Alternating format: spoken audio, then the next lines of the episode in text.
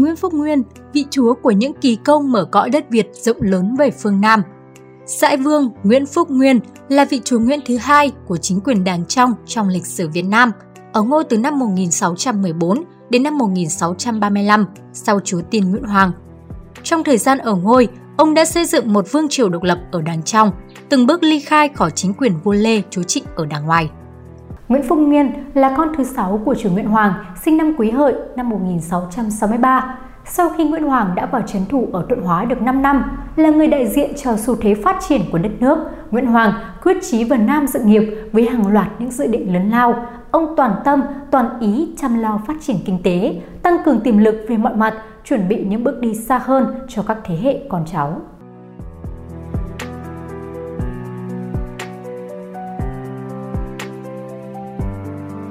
Trong số các con trai của Nguyễn Hoàng, người con đầu là Hà, thứ hai là Hán, thứ ba là Thành, thứ tư là Diễn đều mất sớm. Người con thứ năm là Hải thì phải gửi lại đất Bắc làm con tin. Chỉ còn một mình Nguyễn Phúc Nguyên là có đủ khả năng và điều kiện kế nghiệp cha. Tuổi nhỏ, Nguyễn Phúc Nguyên tỏ ra thông minh, tài trí hơn người. Lớn lên, ông càng bộc lộ tài năng kiệt xuất. Ngày thường, cùng các tướng bàn luận việc binh, tính toán có nhiều việc đúng, Thái Tổ biết có thể trao phó nghiệp lớn, vẫn để ý tới. Nguyễn Phúc Nguyên đã không phụ lòng tin của cha, thực hiện đầy đủ và trọn vẹn tất cả những gì mà người cha, chúa Nguyễn Hoàng trông đợi và ủy thác. Xây dựng một vương triều độc lập, thoát ly hẳn sự lệ thuộc với triều đình vua Lê, chúa Trịnh. Đây là mục tiêu số 1 của Nguyễn Hoàng khi quyết định vào Nam dự nghiệp.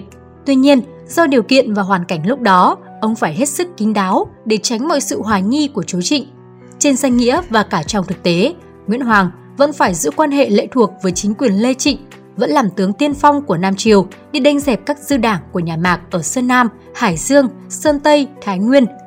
Cuối năm 1600, sau khi quyết định trở về ở hẳn Thuận Hóa, đẩy mạnh xây dựng chính quyền độc lập và không nghĩ đến việc quay trở về ý kiến vua Lê nữa, Nguyễn Hoàng vẫn phải giữ quan hệ hòa hiếu với chính quyền Lê Trịnh, hàng năm vẫn phải nộp thuế má và xin kết nghĩa thông gia với Trịnh Tùng sự nghiệp xây dựng một vương triều độc lập của Nguyễn Hoàng tuy đã có cơ sở bước đầu nhưng vẫn còn hết sức mong manh. Đây chính là điều ông trăn trở nhất và cũng là sự ủy thác cao nhất cho Nguyễn Phúc Nguyên trước lúc qua đời. Sách Đại Nam thực lục tiền biên chép, chú yếu mệt, triệt hoàng tử thứ sáu và thần thần đến trước giường, bảo thân thần rằng Ta với các ông cùng nhau cam khổ đã lâu, muốn dựng lên nghiệp lớn, nay ta để gánh nặng lại cho con ta, các ông nên cùng lòng giúp đỡ cho thành công nghiệp. Rồi chúa cầm tay hoàng tử thứ sáu dặn, làm con phải hiếu, làm tôi phải trung. Anh em trước hết phải thân yêu nhau, may mà giữ được lời dặn đó thì ta không ân hận gì. Lại nói, đất thuận quảng phía bắc có núi ngang, hoành sơn, sông danh, linh giang, hiểm trở. Phía nam ở núi Hải Vân, núi Đá Bia, tức Thạch Bi Sơn, vững bền, núi sẵn vàng sắt, biển có cá muối, thật là đất dụng võ của người anh hùng. Nếu biết dạy dần luyện binh để chống chọi với họ trịnh thì đủ xây dựng cơ nghiệp muôn đời. Vì bằng thế lực không địch được thì cố giữ đất đai để chờ cơ hội, chứ đừng bỏ qua lời dặn của ta. Thực hiện di trúc của cha, Nguyễn Phúc Nguyên đã từng bước ly khai hẳn với triều đình Lê Trịnh, không chịu nộp thuế, không về chầu triều đình và đánh bại cuộc tấn công quy mô lớn của Trịnh Tráng vào năm 1627, mở đầu cho cuộc chiến tranh Trịnh Nguyễn kéo dài 45 năm với 7 chiến dịch lớn, trong đó có 6 cuộc quân trịnh chủ động tấn công vào địa phận của chúa Nguyễn. Về hình thức thì đây là cuộc nội chiến ác liệt, kéo dài và không phân thắng bại.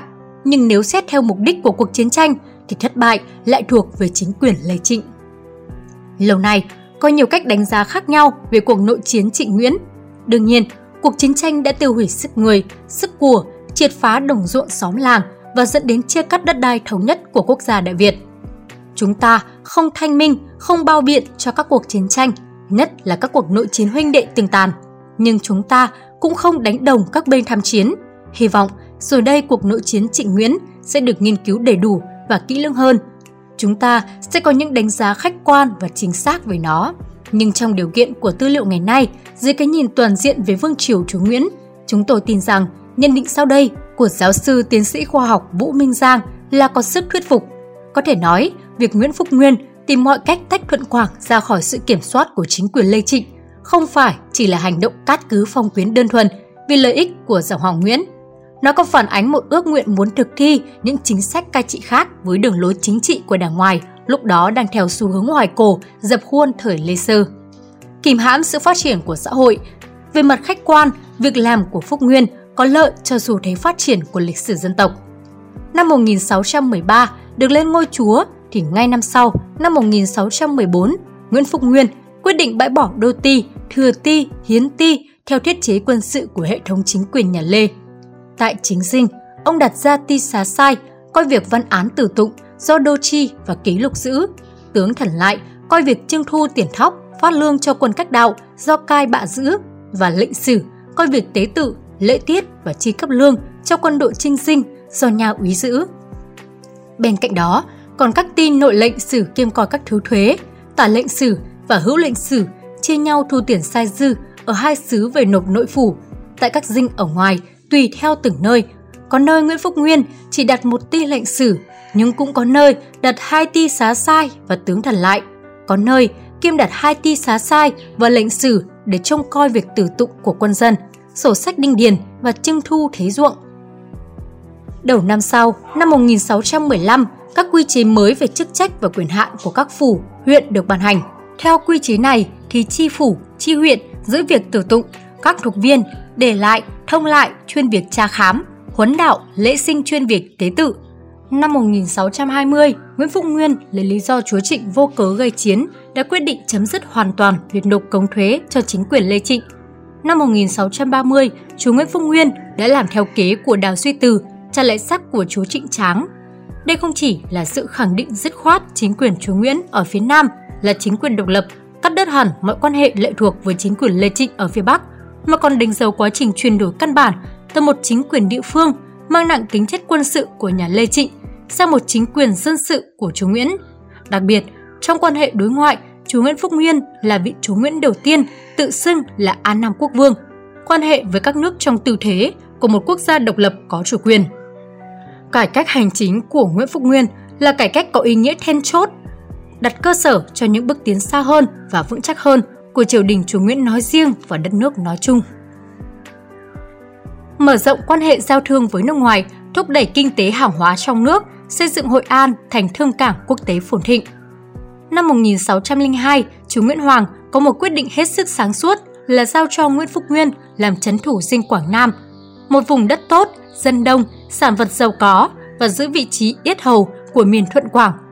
Bối cảnh chính trị kinh tế thế giới và khu vực giai đoạn cuối thế kỷ 16, đầu thế kỷ 17 đã tạo thêm nhiều điều kiện thuận lợi để có thể khai thác và đánh thức nguồn lực trong nước.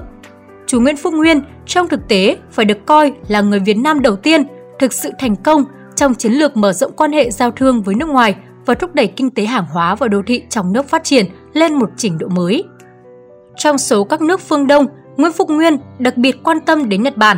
Ông không chỉ chủ động xúc tiến quan hệ giao thương với tư cách chính thức của vị đứng đầu nhà nước An Nam, An Nam Quốc Vương, tạo mọi điều kiện thuận lợi cho thương dân đến sinh sống, buôn bán ở Hội An, mà còn cho con gái yêu quý của mình sang làm dâu một gia đình thương nhân Nhật Bản ở Nagasaki để thắt chặt hơn nữa quan hệ với giới đại thương Nhật.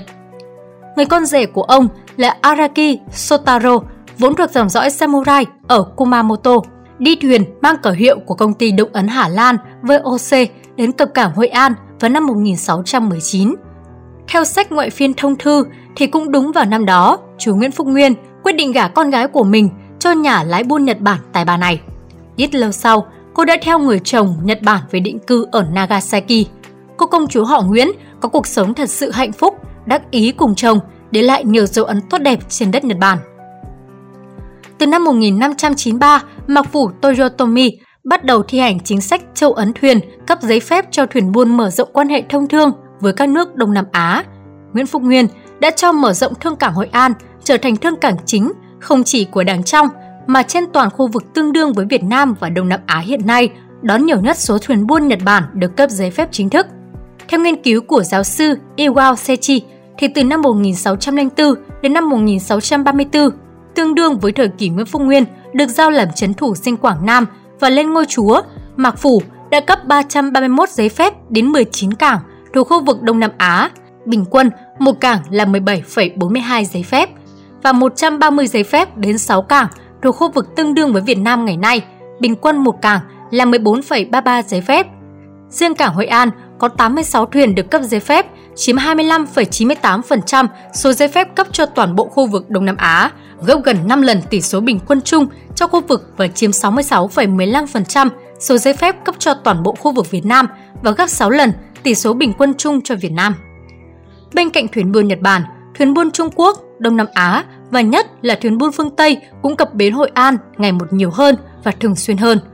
Cristoforo Bori nhận xét, Chúa Đảng trong không đóng cửa trước một quốc gia nào, ngay để cho tự do và mở cửa cho tất cả người ngoại quốc, người Hà Lan cũng như những người khác cùng với tàu chở rất nhiều hàng hóa của họ. Trong bối cảnh giao lưu buôn bán quốc tế tấp nập và sôi động như vậy, Hội An những thập kỷ đầu thế kỷ 17 đã đột khởi trở thành một đô thị, cảng thị quốc tế tiêu biểu ở khu vực châu Á. Giáo sĩ dòng tên người Ý là Cristoforo Bori sống tại thị trấn Nước Mặn, nay thuộc huyện Tuy Phước, tỉnh Bình Định, những năm 1618-1622 đã mô tả về Hội An như sau. Hải cảng đẹp nhất, nơi tất cả người ngoại quốc đều tới và cũng là nơi có hội trợ danh tiếng chính là hải cảng thuộc tỉnh Quảng Nam. Chúa đảng trong xưa kia, trong người Nhật, người Hoa, trong một địa điểm và nơi thuận tiện để lập một thành phố cho tiện việc buôn bán như chúng tôi đã nói. Thành phố này gọi là Phai Phô, Hội An, một thành phố lớn đến độ người ta có thể nói được có hai thành phố, một phố người Hoa và một phố người Nhật. Mỗi phố có một khu vực riêng, có quan cai trị riêng và sống theo tập tục riêng. Người Hoa có luật lệ và phong tục của người Hoa và người Nhật cũng vậy. Đây là sự phát triển vượt trội, một hiện tượng kinh tế xã hội hết sức độc đáo, chưa từng xuất hiện trước đó, cũng không thể lặp lại ở bất cứ đô thị nào trên đất Việt Nam nhiều thế kỷ tiếp theo. Cảm ơn các bạn đã xem video. Nhớ nhấn like và đăng ký kênh Từ điển lịch sử để đón xem nhiều video hấp dẫn tiếp theo nhé. Còn bây giờ, xin chào và hẹn gặp lại.